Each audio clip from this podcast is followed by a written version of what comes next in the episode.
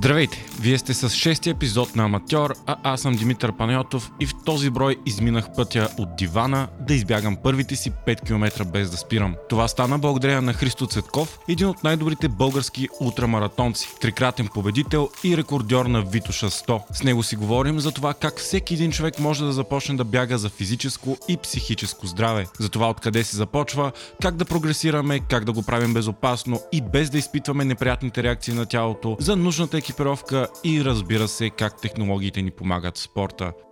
Та ви, кажи първо кой си ти? Аз съм Ицо и бягам.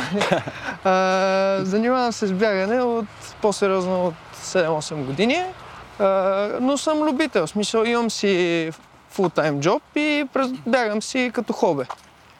По час-два на ден. Всеки ден?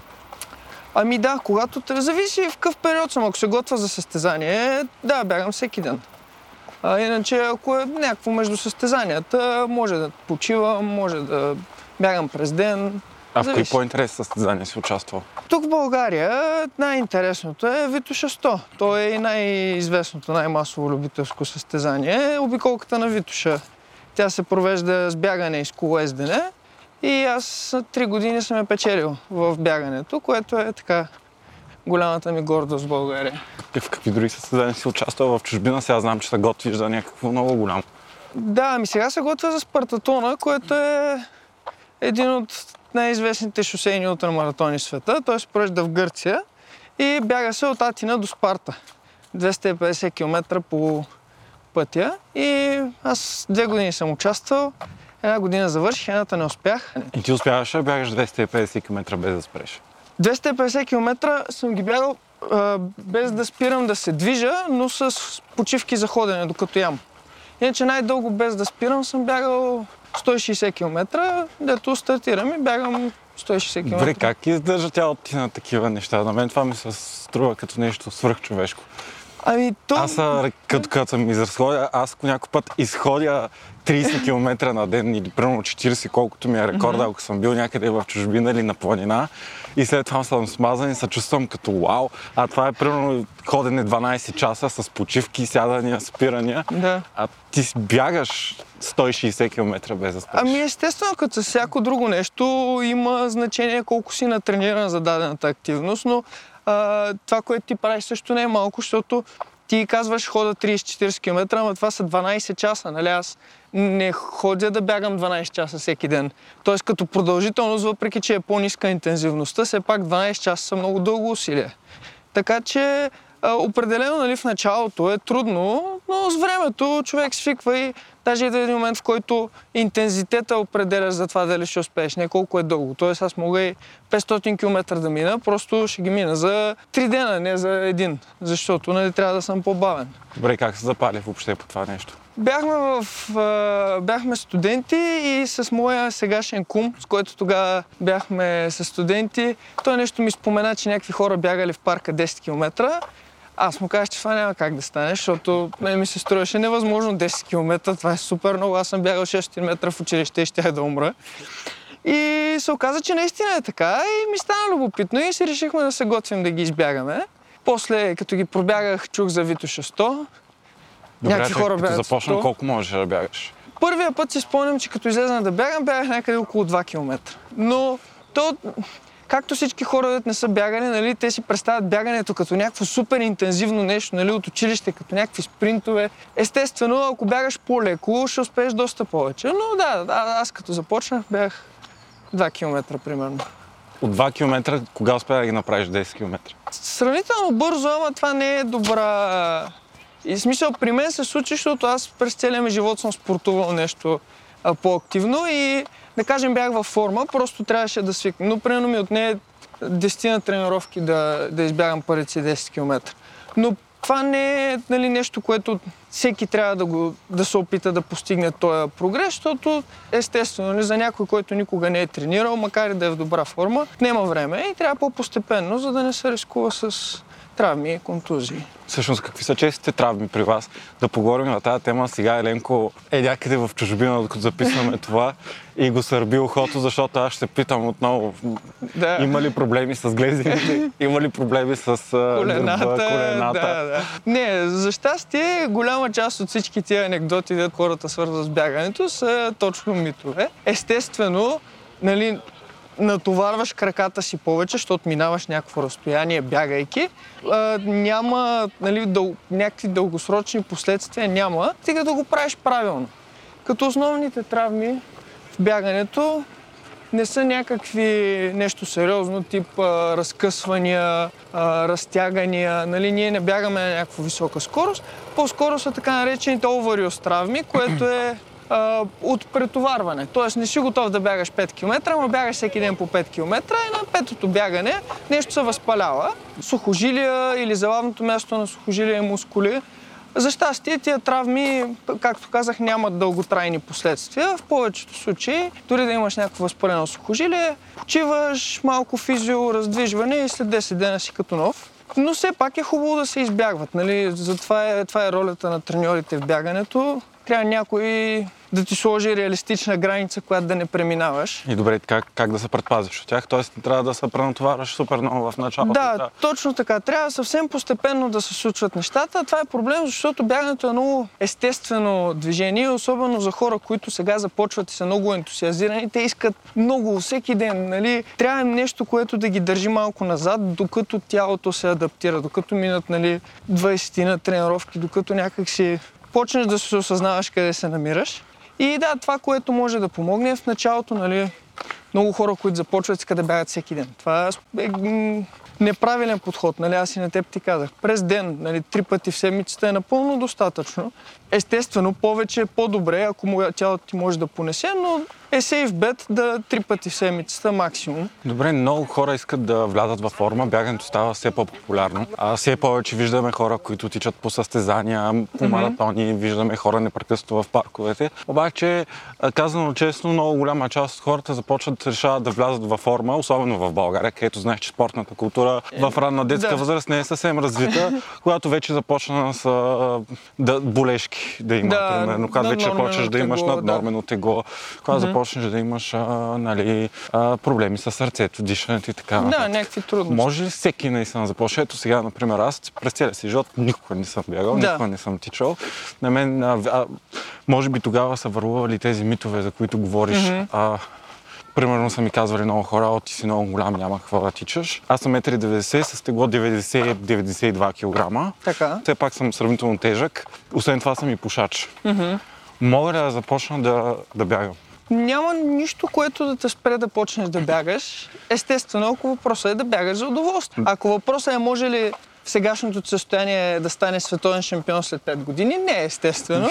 Както всичко друго, всеки друг спорт, бягането на високо ниво също изисква някакви природни дадености. Но има много хора по-високи или по-едри от теб, които си бягат редовно и то сравнително прилично ниво нали, за любител бегач. Така че няма нещо, което да те спре, стига отново да го направим плавно, да не е прекалено много, прекалено рано. За колко време бих могъл да, ако се амбицирам, да избягам един класически маратон от 42 Ами, много е индивидуално. А, ако някой ти каже, че може да предвиди това, най-вероятно ще излъже. Но пак трябва да започнеш на стъпки. Примерно, първата ти цел да избягаш 5 км после като 5 км ти стане комфортно да избягаш 10. Отнема време, със сигурност, нали, този период може да е някъде между, да кажем, 3 месеца в най-добрия случай, което е, нали, все пак е доста рисково, но за някой, който е в добра форма, а, идва от друг спорт, да кажем, но е фит, а, около 3 месеца за повечето хора може и до 2 години да стигне този период. Нали? Пак зависи. Чисто като прогрес, това ще изисква някакво количество време, което да прекараш този спорт. И ако бягаш три пъти на седмица по 30 минути, това просто като кумулативно време трябва да мине година-две, за да се събере достатъчно, за да напреднеш. Друг въпрос, който според мен много хора имат, например, ние знаем и сме приели, че маратонците като цяло са хора, които са, нали, как така, приличат на скакалци, няма да, да. негативния mm-hmm негативната комутация, ами тук обикновено са доста, да. доста слаби хора и така нататък. Можеш ли да комбинираш? Например, аз обичам моето тяло да е малко по-едро, ходя на фитнес и така нататък. Мога ли да поддържам добра мускулна маса по Да. цялото тяло и да, да, Да бягаш. да бягам? Абсолютно никакви проблеми. Това пак е пореден мит, нали, с който съм се сблъсквал много, помагайки на различни хора. А, нали, много мъже, дори и жени са ми казвали, а не искам да бягам, защото нали, като бягам три пъти в седмицата и това ще изгори много от мускулите ми.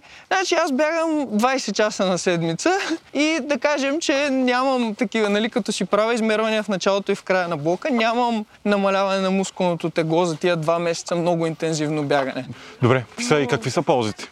Да, ами може да има много различни ползи, които ще ти помогнат не само в а, фитнеса или вдигането на тежести, или дори в ежедневието. Естествено, подобряването на здравето на сърцето, развиване на сърдечно-съдовата система, развиване... Най-просто казано, ще е по-лесно да дишаш, извършвайки някакви други физически активности. Това дето хората му викат, нали, няма дробове или е, по- нещо подобно. А, е, това, тази, тази система на тялото би се натренирала, нали, прекарвайки повече време в аеробната зона, а, с някакво аеробно усилие. И после ще е по-лесно във всичко друго. И в колело, и в фитнеса, и в плуване, и в какъвто и да е ракетен спорт. Сега, аз съм абсолютен нуб, както се Така. казват, пълен аматьор. Аматьор. За първ път наистина в целия си живот, че бягам, като Така. само един опит, сам бях намерил преди много години някаква програма в интернет. Започнах от супер ниско. Успях да тичам около една седмица, 3-4 тренировки, например, направих. Така. Като всеки път на 200-300 метра, а тогава бях по-млад. Ми идише да си изкашвам целия бял дроб и ужасни болки, разбира се, в, а, тук в Да, което е са- отстрани, около отстрани. далака, да. около далака. Как да го преодолеем този момент в началото, който наистина е много труден, чисто физически, защото той е свързан с голям дискомфорт и болка. Ами, като никога не стигаш до него. Проблема на повечето хора, както казах, е, че те искат много бързо. Примерно в твоя случай ти си тръгнал, отишъл си да бягаш. Аз съм убеден и сега, като разбягаме, че нали, първо ще тръгнем с твоето темпо, което ти си представяш и то ще е супер бързо за това, което трябва. В началото е важно просто прогреса идва много бързо с прекарване на повече време в тази аеробна зона. Тоест, където ти си задъхан, ама приятно задъхан, не където се бориш за живот. И тази зона повечето хора, особено които не са тренирали, ако бягат бързо, я стигат за две минути, както ти казваш. Тоест ти още на втората минута вече си по-натоварен, отколкото трябва. И за целта в началото е хубаво да се, първо се бягат много бавно, джогинг, буквално с темпото на ходене, и второ да се редува бягане и ходене. Защото просто като, ако да кажем условно ти трябват хикс часа, да кажем 10 часа, за да се почувстваш добре бягайки 5 км, ти ако бягаш по 15 минути на тренировка, това ще ти отнеме 40 тренировки да направиш тия 10 часа. Но обаче ако правиш 45 минути, като примерно правиш една минута бягане, две минути ходене, една минута бягане, две минути ходене, това е много по-поносимо и правейки 45 минутна тренировка вместо 15, ти три пъти ускоряваш този целият процес.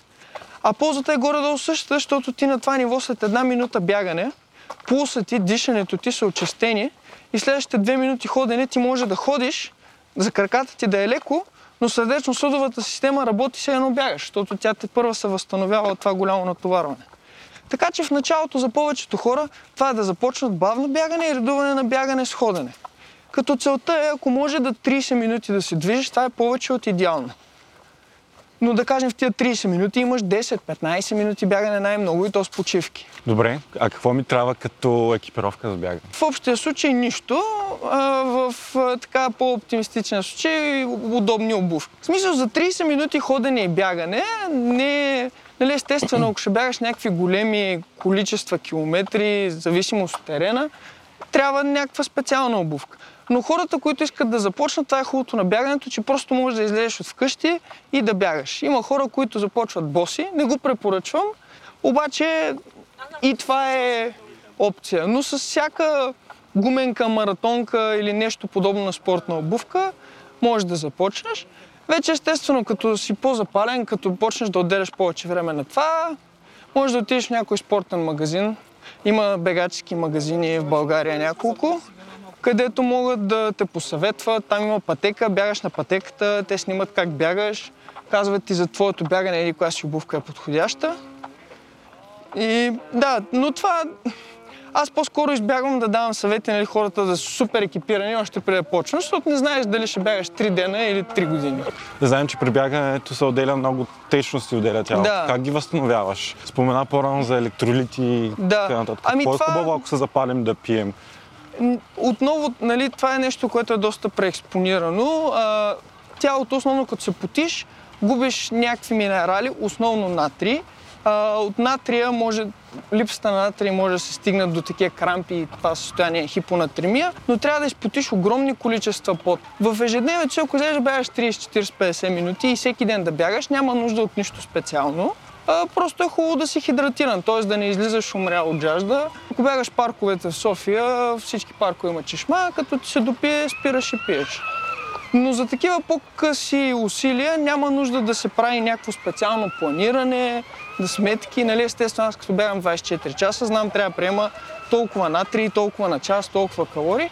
За нормална тренировка няма нужда. И това може да поговорим за ролята на технологиите в бягането. На мен лично часовника ми е може би най-използваната вещ в живота.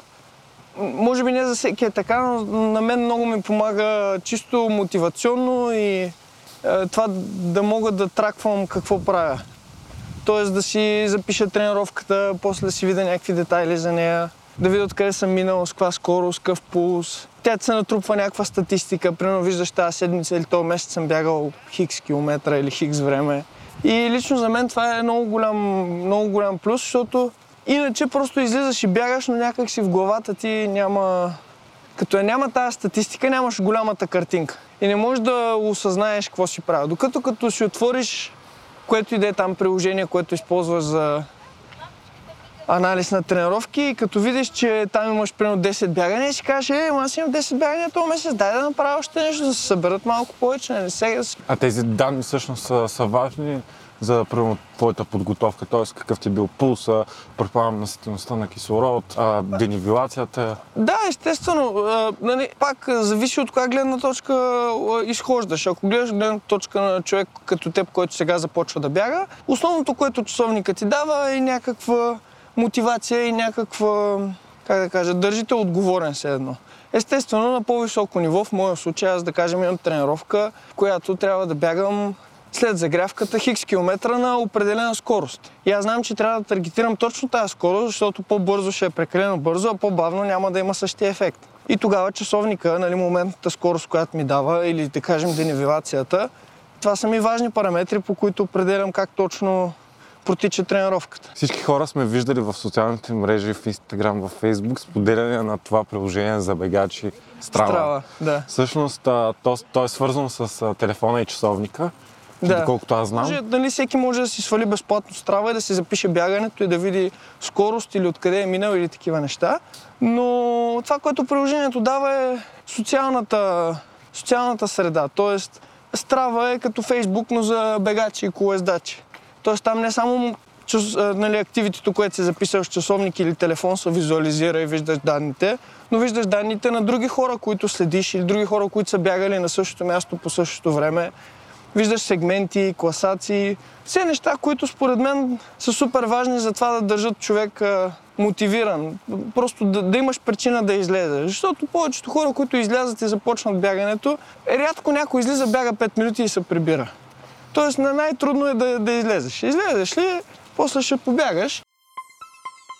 И ето знае, че добрата форма идва с времето. Дали си ултрамаратонец или утре надъхан, хубаво е да следиш прогреса си. С Multisim от Yatel ползваш един и същ номер на две смарт устройства и спокойно можеш да бягаш в парка само с своя часовник. Телефон ти остава вкъщи, но все още може да отговориш ако някой ти звънне или просто искаш да си слушаш музика, за да се мотивираш още повече. Multisim от Yatel се предлага както за Android, така и за iOS устройства. Позволява ти се движи свободно и неограничено. Остава ти само да излезеш и да мислиш за дишането си. Multisim от Yatel и часовникът ще се погрижат за останалото. Повече за услугата вижте на yatel.bg или в бележките на шоуто.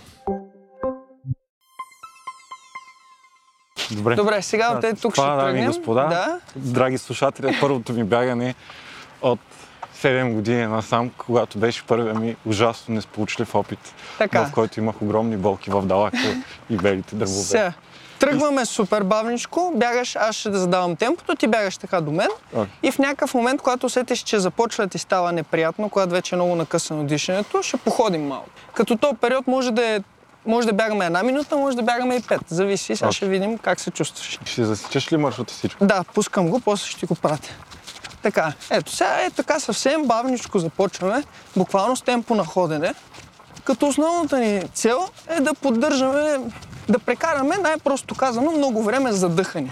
Това, това трябва да е твоята метрика за това колко бързо ще напреднеш. И ако бягаш много бързо и прекарваш 2 минути за дъхан, това не ти дава толкова, колкото 10 минути бавно. А ти така ли бягаш? Това темпо ли бягаш? Не, аз бягам малко по-бързо. Това сега бягаме първо с 6 км в час. Ами, то в а, бягането, за разлика от колелото, бегачите си измерват темпото с минути на километър, което е нали, то работи по същия начин като километър в час, но е по-лесно да си го представиш. Добре, има ли някакво специфично нещо, което трябва сега като бягаме? Как да стъпваш, Как да. да стъпвам?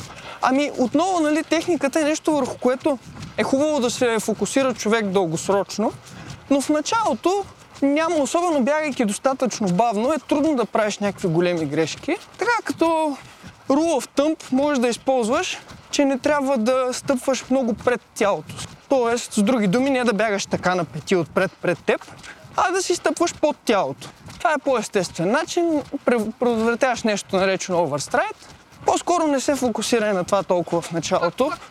Сега леко забързахме темпо. Да, тук виж как е леко спускане. Как се чувстваш? Добре, да, Нали? ето мога да кажа едно цяло изречение. без Именно, да... да. Е, това е. Ако можеш да прекараш 30 такива минути, е много по-добре от 10 минути бързо и да ти е неприятно. Отделно, че така реално можеш и да... Като не ти е много неприятно, може и да излезеш след два дена пак, без да, да, да се стрес, стресираш от това. А има ли някакви съвети за дишане? Ами, това много хора ме питат в началото, защото може би има някакво такова мислене, че има някакъв трик. Няма. Дишането просто трябва да дишаш. И хората, които казват, аз не мога да дишам, нали, много ми е трудно, просто бързат прекалено. И аз като бягам бързо, и аз не мога да дишам, въпреки че имам достатъчно километри вече зад мен. А какво е твоето темпо? Колко по-бързо от сега, например? Ами сега бягаме с около 8 минути на километър. 8 минути на километър е, ако си представиш 10 минути на километър е по- по-стегнато ходене и вече колкото по-бързо отиваш, по... повече падат минутите. Аз да кажем, лекото си бягане, ето това, го правя около 4,30 минути на километър. Това пак зависи от подготовката на човека. Има и по-бързи и по-бавни хора. Как се чувстваш? Вече направихме близо 500 метра. Ми добре, само май ще го изкараме до километър. Да, бе, да. Две обиколки са 1300. Даже си мисля, че съм по-зле. Казах ти, проблема на повечето хора е това, те си спомнят бягането като тая високоинтензивна Да. активност в училище и бързат. И като бързаш, то първо е неприятно, второ е кратко, не можеш да напреднеш и се отказваш. А кога започвам да вдигам скоростта? Когато го А. чувствам естествено. И кое е по-важно? Да? Да бягам повече или да бягам По-бързо. по-бързо? Ами на, на този етап е много по-важно да бягаш повече. Ама много. Тоест, ако искаш да прогресираш, това да, нали, пак казвам, да прекараш повече време за дъхан, ще даде много голям прогрес. Бягането бързо, дори да кажем хората, дето искат да избягат 5 км на максимум или 5 км бързо, то пак е аеробно. Въпреки, че се струва тежко, е аеробно занимание и то се подобрява с леко бягане, е такова, където можеш да говориш, а не с бързане. Но нали, много са популярни разни интервални тренировки, темпови бягания и понеже са по-интересни, много хора се хвърлят на това, но за любител, особено в началото, няма нужда. Ето вече сме на първата обиколка аз Да. ще мога да кажа едно изречение. Това ти казвам. Една обиколка тук е точно 650 метра. Тя е много известна. Тук правят единствения градски ултрамаратон в България. Еленко и Бегач го организират. Казва се Спринг 360 и има 6 и 12 часово бягане. По, тук, по този маршрут. Е тази обиколка и колко обиколки можеш да направиш за 6 или 12 часа. И можеш, ако искаш да спираш, хора сядат на пейката. Взел ли се? Да, печелил съм го. Браво. Ама на първото си участие и на 100-ния километър спрях и отидах си купих пица и при 30 минути не бягах. Но то се гледа общия резултат. Ако искаш да се движи през цялото време, ако си много бърз, не дей. Но е готино тук, защото нали, много хора, като почнат да бягат, искат да, да участват в ултрамаратон. И този е много достъпен, защото си в града, имат винаги пункт до тебе. Не е нещо по-низко, на което ако закъсаш, хората са след 10 км и скоро става 1 км. Шокиран съм, мислих, че бягам 200 метра. да. Това е просто толкова аз затова се зарадвах, като се свързахте с мен, защото знам колко много хора започват и прекалено много бързат, се отказват и изобщо не дават шанс на спорта, просто защото не знаят, нали, че може по-леко. И Да, да, се... щом аз мога да сбягам вече един километър Да. за първ път. Не се чувстваш... Не, не съм добре да. съм. Има лека Да. умора вече, но Да. Сега като стигнем тук до дървото, ще походим малко и после ще побягаме още малко и ще, ще приключваме. Сега сме направили километър и 100 с 7 минути на километър. Това вече е много прилично бягане. Айде да походим сега. Да. Значи сега сме бягали 8 минути, малко над километър. И сега да кажем 2 минути ще походим. Като в тия 2 минути, въпреки че ходиш и краката ти не се натоварват, ти усещаш как още дишаш очистено, пулсът ти е висок. добре, да пробваме пак да качваме. Я да видим колко стана времето. Е, още 10 секунди да станат 2 минути ходене. Добре. Полезно е така, ако имаш часовник. Просто в началото, понеже пак е така, нали, ти си ентусиазиран, искаш много, много, много. Това през Тавра ли? е? Айде. Той е свързан с трава, да. Но, т.е. когато после се синкне часовника с приложението, това отива в страва. И там можеш да го видиш. Даже ако бягаме двамата и ти имаш страва, то после ще каже, тези двамата бягаха заедно на това. Ами заребих се да ти кажа. Да, това много бих се радвал нали, и на други хора да помогнеш, защото наистина, ако го правиш правилно, бягането не е това неприятно нещо, дето всички помним от деца, дето... Аз съм убеден, че нали, бягайки три пъти в седмицата, ти можеш да избягаш, даже може да стигнеш и до към един час бягане. Без почивка, без Да. ходене. Да, ес- естествено с такова темпо. Напълно е възможно. Ти не си в лоша физическа форма, просто трябва да дадем време на тялото плавно да, Да. да свикне с това. Е, това както ти кажеш, айде още една, още една. Е, това е такъв синдром на всички да започват, дето искат много. Ами е, да, бе, защото избягах две обиколки и съм... нали, именно. То това е То runner, не- runner's high му казват. Не Нали, идва да си дишам дроба.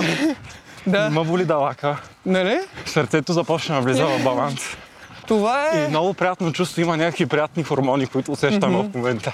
Ами, защото ти ни- никога не си очаквал, че можеш да произведеш това нещо като усилие. И сега това така да се чувстваш добре. Но тук е важно, нали, някой да ти каже, айде, почини. Нали, винаги да се чувстваш всичко да е под контрол. И си представям, ако слушаш музичка, сам. Да, То аз много медитация слушам малко.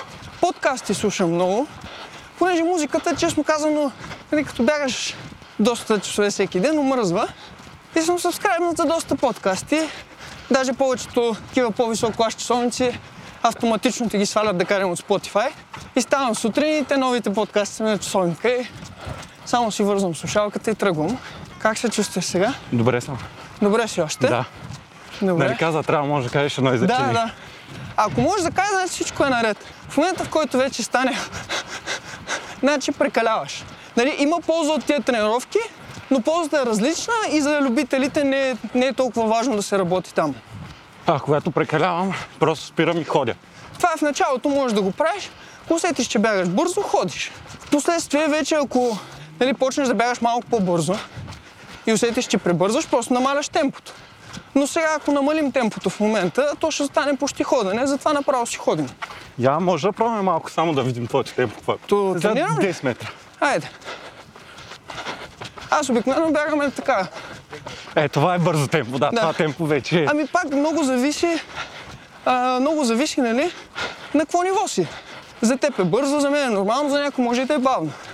Но ето виж сега как веднага се вдигна усилието, усещаш ли? Да. Пулса.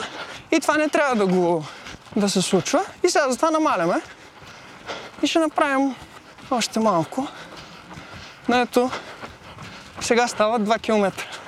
Не съм предполагал, че може да съм 2 км. Да. И от тези 2 км ние сме ходили не повече от 200 метра. Тоест, ето виждаш ти нон-стоп почти. Нон-стоп се движил и си минал. То и в бягането важно е общото време. Не как го минеш, защото има хора, които бързат и после забавят. Има хора, които бягат равномерно. Айде ще довършим и тази обиколка да станат 2,5 и приключваме за днеска. Как? Добре съм все още. Успя ли да се възстановиш от там лекото ускорение? Да, но... Добре. Да, едно леко ускорение, направо ти разказа игра. Да.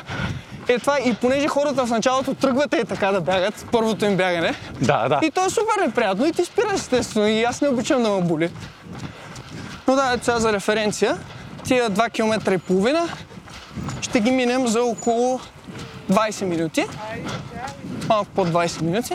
Което като пейс, нали, ти страва, ако ползваш или часовник, той ще ти казва от минути на километър.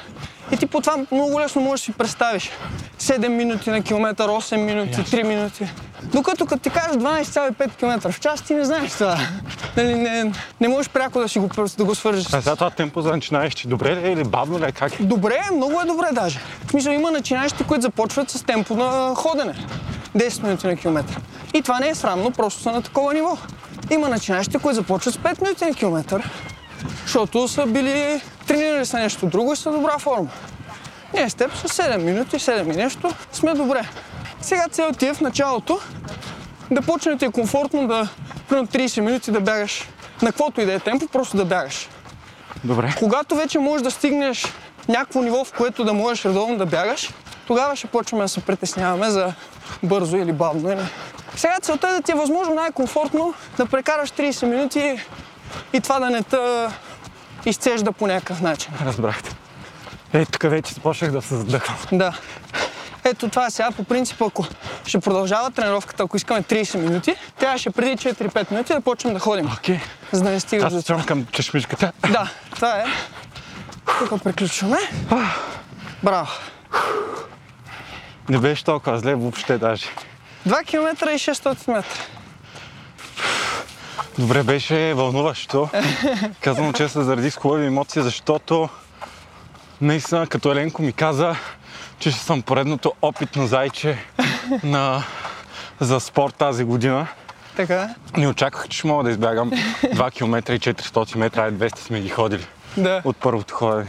Аз сигурно с почивки мога и още да бягам. Именно, да, то, точно това е, това е тайната. Да, достатъчно почивки да правиш, така че, нали ти казвам, да можеш. Защото просто 15-минутна тренировка, колкото и да е яка, като е само 15 минути, няма как да.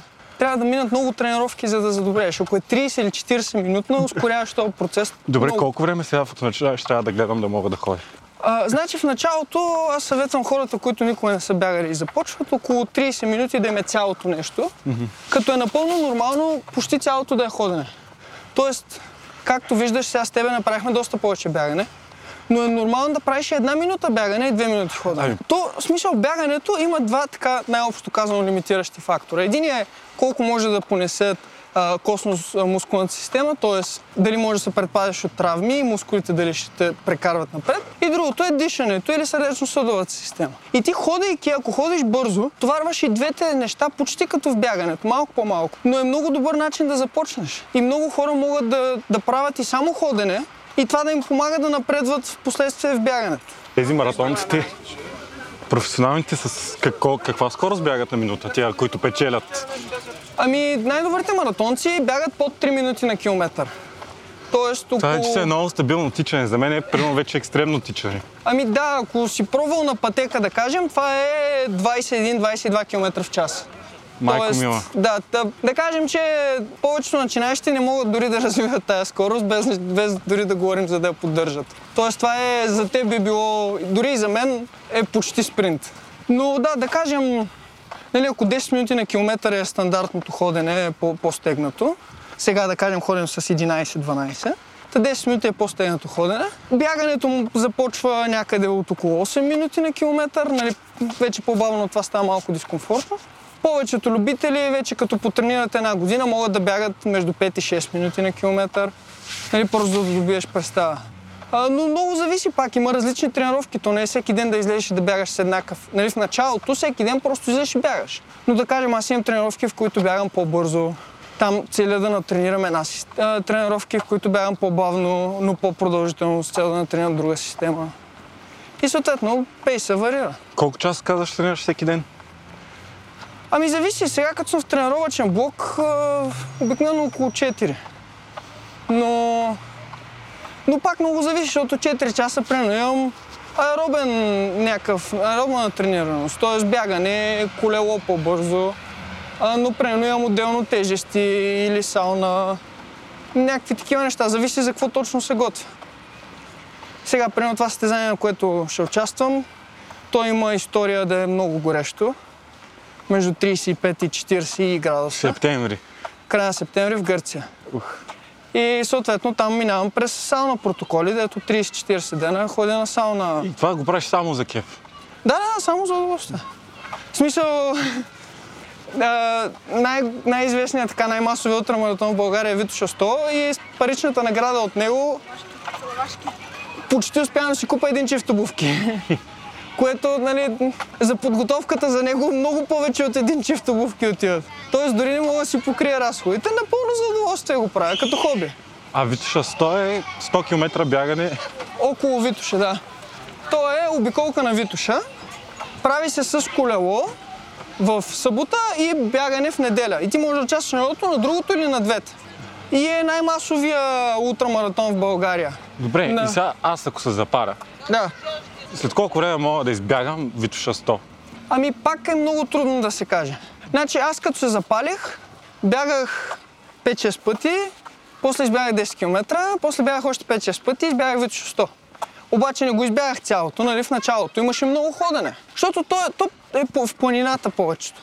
И си го представя като един дълъг туристически преход. И зависимост от това колко си подготвен, може цялото да го изходиш и може някаква част да бягаш. И вече ако си много подготвен, може цялото да го избягаш. Ако искаш просто да завършиш, а, Витоша 100 е... има много голям кътов, т.е. контролно време. Дава ти 20 часа да го завършиш, което е 5 км в час. Просто трябва да не спираш да ходиш. И за, ако сега се запалиш, да кажем, до година, до, до година може да се подготвиш така, че да го минеш цялото. Има преди, че в България Витоша 100 да го избягат в голямата си част, са успявали 4-5 човека в историята. Тоест ти си спечелил, каза Витоша 100. Витоша 100, да, 3 години вече го печеля. А, Тоест може да скажеш, че си най-добрият ултрамаратонец в България. Ами да, на бегаемите неща. Нали, има различни пак видове ултрамаратони. Има, да кажем, някакви много тежко планински. Да кажем Пирин Ултра. Едно известно състезание. То се провежда в Пирин, където теренът е много по-пресечен. Там няма как да бягаш, да кажем, нагоре а, към Вихрен. И аз не участвам на такива. Те, нали, аз предпочитам състезания, които можеш да ги избягаш. Докато има такива, които са по-туристически насочени, които е много бързо да преминеш през планината, но има нали, много хайкване, много почивки и така нататък. Как си Добре, са? добре съм, добре съм, даже много. Краката? Всичко, всичко е наред. Да. Добре, а сега на 30 не е ли късно? Не. Има хора, да бягат и на 80. Мисля, няма, няма възрастова група, над която не можеш. Естествено, над някакви години, сега зависимост от интензитета на бягането, някъде между 30 и 45 е горната граница на елитните спортисти. Зависимост от това дали бягат 5000 метра или бягат маратон. Маратонците кога им е пика? Ами, преди се е вярвало, че е по-късно. Това вярване основно идва от, от причината, че елитните спортисти бягат къси и бързи дистанции, колко по-възрастни стават, отиват на по-дългите и по-бавни дистанции. Защото възрастта ти лимитира скоростта, но все още си издръжлив. И, и много елитни бегачи преди са бягали, примерно да кажем 5 км и като станат възрастни, отиват на маратони са добри. Но реално маратонците, има добри маратонци и на 25, има добри маратонци и на 35. Вече след 40 по-малко. Но пък има така наречените възрастови групи, мастърс атлетите, където възрастовите групи почват от 35 годишните нагоре и са по 5 години. 35 до 40, от 40 до 45. И има световни първенства, на които се състезават, да кажем, само хора между 40 и 45. Разбираш ли, ти колкото си възрастен, нали не си елитен спортист в световен мащаб, но се състезава също най-добрите в твоята възрастова група. Ти можеш и на 60 да почнеш да тренираш и на 70 да си по-добре. В смисъл, има много...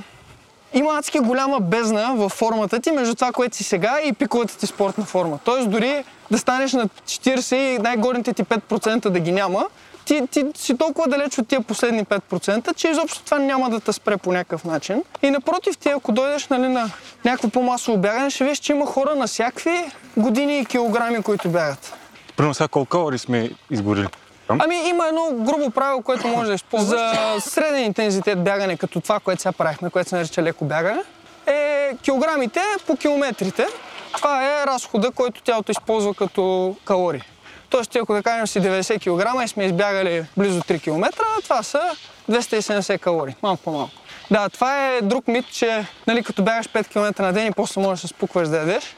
Но ето ти като си минал през сметки за калориен дефицит, знаеш, че Да, това не е е нищо. един, не знам, един сандвич, например, малък. много малък, да. Но, например, ако избягам 10 км си 900 калории. Да, именно. И това вече е доста по-така се Това вече е доста солидно. Да. На 8 октомври, ако не се лъжа, Да. е маратон София, където има дистанции 10, 21, 42. Може да се запишеш, ако искаш да видиш какво е като преживяване. Може. Защото там ще бягаш с други 2000 човека. И ще има и много по-бързи, и много по-бавни. И просто като си в група и на състезание, и след това знаеш, че ще дадат медал, тениска. Е, и ще е някаква яка цел след 4 седмици да избягаш 10 км там. И Ето колко може. ще да записане един маратон? Ами много зависи. Има състезания, които може да се запишеш с 10 лева такса. Има и много дълги и тежки състезания с по 200-300 лева такса. С маратон София предполагам, че ще е някъде между 20, 30, 40 лева, които основно ти покриват а, там тениската, медала, вода. А тези всеки път Хапване. ти дават медал и вода. И тениска. Ами зависи от организаторите, но да, повечето организатори винаги дават а, тениска в стартовия пакет, т.е. нещо, което си ти остава за спомен. И ако завършиш, винаги То ми получаваш... звучи като нещо много готино, защото ми звучи като някакъв компютърна игра. Да. Ти с тия, с тия приложения, маратони, ачиваш, а, събираш трофеи, медали, Да, а, комуникираш с други хора. Именно, да. Именно. То, точно това е готиното и аз затова го промотирам. Нали. В един момент, естествено, спира ти пука за финишър медалите. Обаче в началото това е нещо, което е някакво, ето, това ми е медала от първия завършен 10 км. После от първото, първия завършен маратон. Добре. Или първата утра. Здрасти. Намираме се три седмици след а, първото ни, първото ни тичане, през което аз съм тичал, мисля, че вече десетина пъти. Да, 3-4 пъти на седмица. 3-4 пъти тичах на седмица под а, напъстията на Ицо. Чувството е доста, доста приятно, защото първият път, когато тичах, беше Ицо. Километър, Ами, не си спомням, мисля, че направихме към 15 на минути. с 15 една-две минути, почивки. да, с три беше, почивки даже. да, беше доста стреснат тогава, ако си спомняш. Мислиш си, о, аз повече от две минути не мога. И да видя, че като е достатъчно бавно и контролирано, всъщност не е нещо толкова неприятно, колкото повечето хора си мислят. Това, което успяхме да постигнем а, за 3 седмици е тичане, което е за 35 минути 5 км. Без Да. почивки. За 3 седмици, което аз лично не, не вярвах, че някога през живота си ще мога да изшам 5 км. Следващата цел е 10, а Да. да година маратон. И това е да, Да. потичаме само малко пак заедно. Айде, да, Айде. ще потичаме.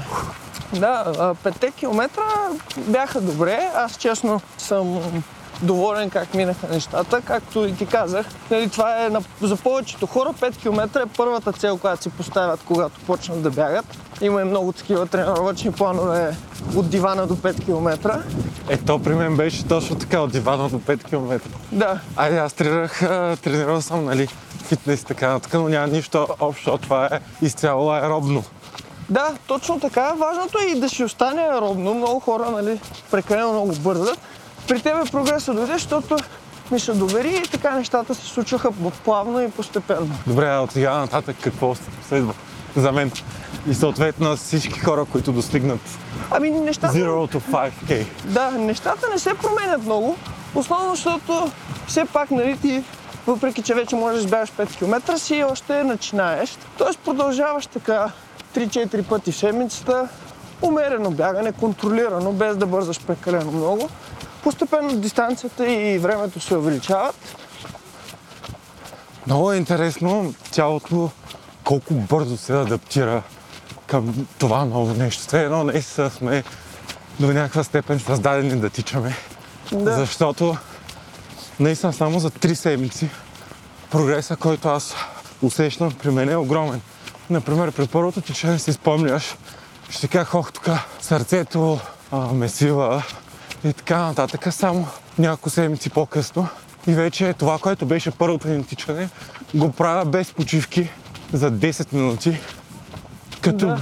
не знам, доста, с доста по-малко усилие. Ами то има и... Да, при много хора проблема по-скоро е психически. Те нали, чу- чувстват се притеснени и до някъде изпитват някакъв страх от това колко ще им е неприятно. И затова в началото така 5 или 10 или 15 минути изглеждат като цяла вечност. Реално, ако, пак, ако нещата са достатъчно умерени, виждаш, че доста бързо свикваш и, и физически, и психически с продължителността.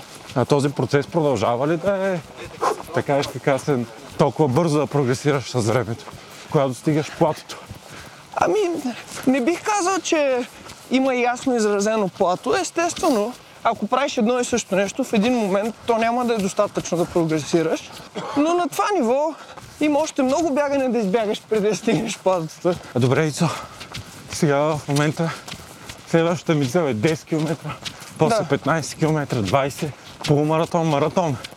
И сега какво трябва да се, да се боря всъщност за повече разстояние, отколкото да гледам скорост, нали? Да, все още на това ниво по-добре е да се търси просто по-голяма продължителност. Ти без значение дали бягаш с 6 или 8 минути на километър и двете ще ти се струват и ще имат приблизително еднакъв аеробен ефект. Но естествено, ако бягаш по-бавно, може да бягаш по-дълго. А по-голямата продължителност прекарана в бягане ще ти помогне да напреднеш по-бързо. С Ицо направихме едно бързо бягане. Да, Той все пак е след а, Спартатлон. И, да. И ти ме пожали. и аз го пожарих, да. И съм от нива на, на почивка. Но това, което искам аз да кажа лично е, че наистина никога не съм предполагал, че бягането е моето нещо. И въпреки, че работя от години с Еленко, който знаеш да. е в бегач и който много често пропагандира за бягането. Обаче, всъщност, само за три седмици открих, че това е доста моето нещо. И мисля, че то ме... Моето нещо може да бъде на всички. Да, ми, много се радвам и наистина целта, нали, Еленко, като се свърза с мен, мен ми хареса идеята, защото бягането всъщност е един много приятен, както повечето други спортове. Ако ти харесва, може да бъде много приятно. Просто всички го свързват с тези неприятни моменти, в които се изцеждаш като ученик за някакъв норматив и си мислят, че винаги като излезеш да бягаш трябва да е така, а то не е. И се надявам сега с подкаста да го покажем на повече хора и бегачи като общество да се увеличи. Всъщност носи много голямо удовлетворение, защото наистина всъщност е нещо, на което много бързо прогресираш. Аз съм изумен колко бързо, наистина пак казвам, тялото се адаптира, колко бързо можеш от това да тичаш 5 минути да си супер изморен, това да тичаш примерно 15 минути без да си изморен. Мога да си представя един ден, ако мога да тичам 1, 2, 3 часа, Да. а, без да спирам. Всъщност това носи някакво много голямо удовлетворение от постигнатия резултат, от това, че се предизвикваш себе си, от това как тялото се променя. Именно, Между другото, да. от тогава усетих дори в ежедневните ситуации, например, когато се притеснявам в някаква ситуация повече и сега, когато и вече имам доста така по-интензивни аеробни упражнения, когато се притесня и някакси, дори понеже нямам часовник Да. и следя всичко, не ми влияе толкова много промяната на, на пулса и чисто физиологичните реакции от стреса на мен самия. Което е нещо, което като, нали, като страничен приятен ефект от цялото Да, това да. нещо. То естествено всички тия бонуси, които ти забелязваш, те с времето ще се натрупват и нали, дори сега в началото да са едва забележими или дори е възможно част от тях да са плацебо. С времето наистина няма как да, да не прекарваш, нали, да бягаш редовно, да прекарваш време в тази аеробна зона и сърцето и дробовете ти да не са натренирани и съответно да подобриш здравето си за в бъдеще. Дишането ми със сигурност се е подобрило, макар че аз като пушач нали, тези три седмици чистих а, яко, което е доста показателно как дробовете всъщност започват да работят на един съвсем по-различен ритъм, така да го кажа. Ами предполагам, да. да Защото са, беше яко кашляне, ама не такова кашляне гадно, ами в което със сигурност се чистиш и между другото това много ме мотивира да намаля драстично цигарите. Тоест, примерно аз бях стигнал до някакво ниво от две кутии и от на втората седмица вече викам, а не, не искам да кашам, искам да бягам. И, и ги намалих над двойно. И мисля, че с прогреса на това нещо съвсем би ги спрял, защото това е... Нали, те, те, те са някаква спирачка и това е нещо, което би ме мотивирало всъщност да... Много се радвам, ако това би ти помогнало. Да, аз лично естествено нямам опит и не мога да ти кажа как влияе спирането или почването на цигарите. Но си представям, че да, бягайки редовно и постоянно активирайки дробовете всеки ден или през ден, може би това има логика да се отрази позитивно, без значение дали спираш или не си спрял цигарите на, на здравето ти. Добре, Ицо. Някакви последни думи да кажеш за хората, които те първа, се, които се колебаят, обаче искат да пробват да тичат. Ами много се надявам, като чуят подкаста и като видят твоя пример, да се мотивират и да пробват да излязат. Обещавам, че няма да е толкова гадно, колкото си го спомнят от училище.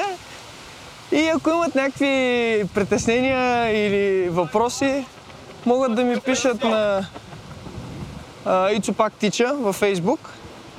Там това ми е страницата, от която отговарям и помагам на някакви хора. И се надявам да сме помогнали и двамата. Надявам се и ти вече като откри бягането, като приятно занимание да прогресираш и до година наистина да се видим на някой маратон. Да, хора, тези неща, които ги помним от училище, да те боли далака, да идиш все едно, имаш чувство, че имаш нужда от а, смяна на белия дроп. Е, имаш чувство, че ще умреш всеки момент.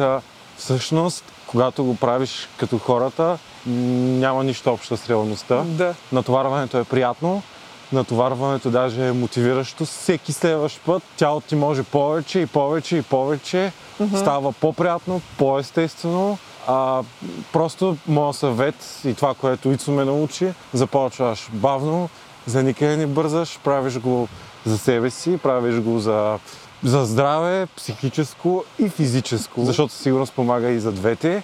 Започваш примерно 3 минути тичаш, една минута ходиш и следващия път 4 минути, 5 минути. Да, да, точно. Аз започнах преди 3 седмици точно по този начин.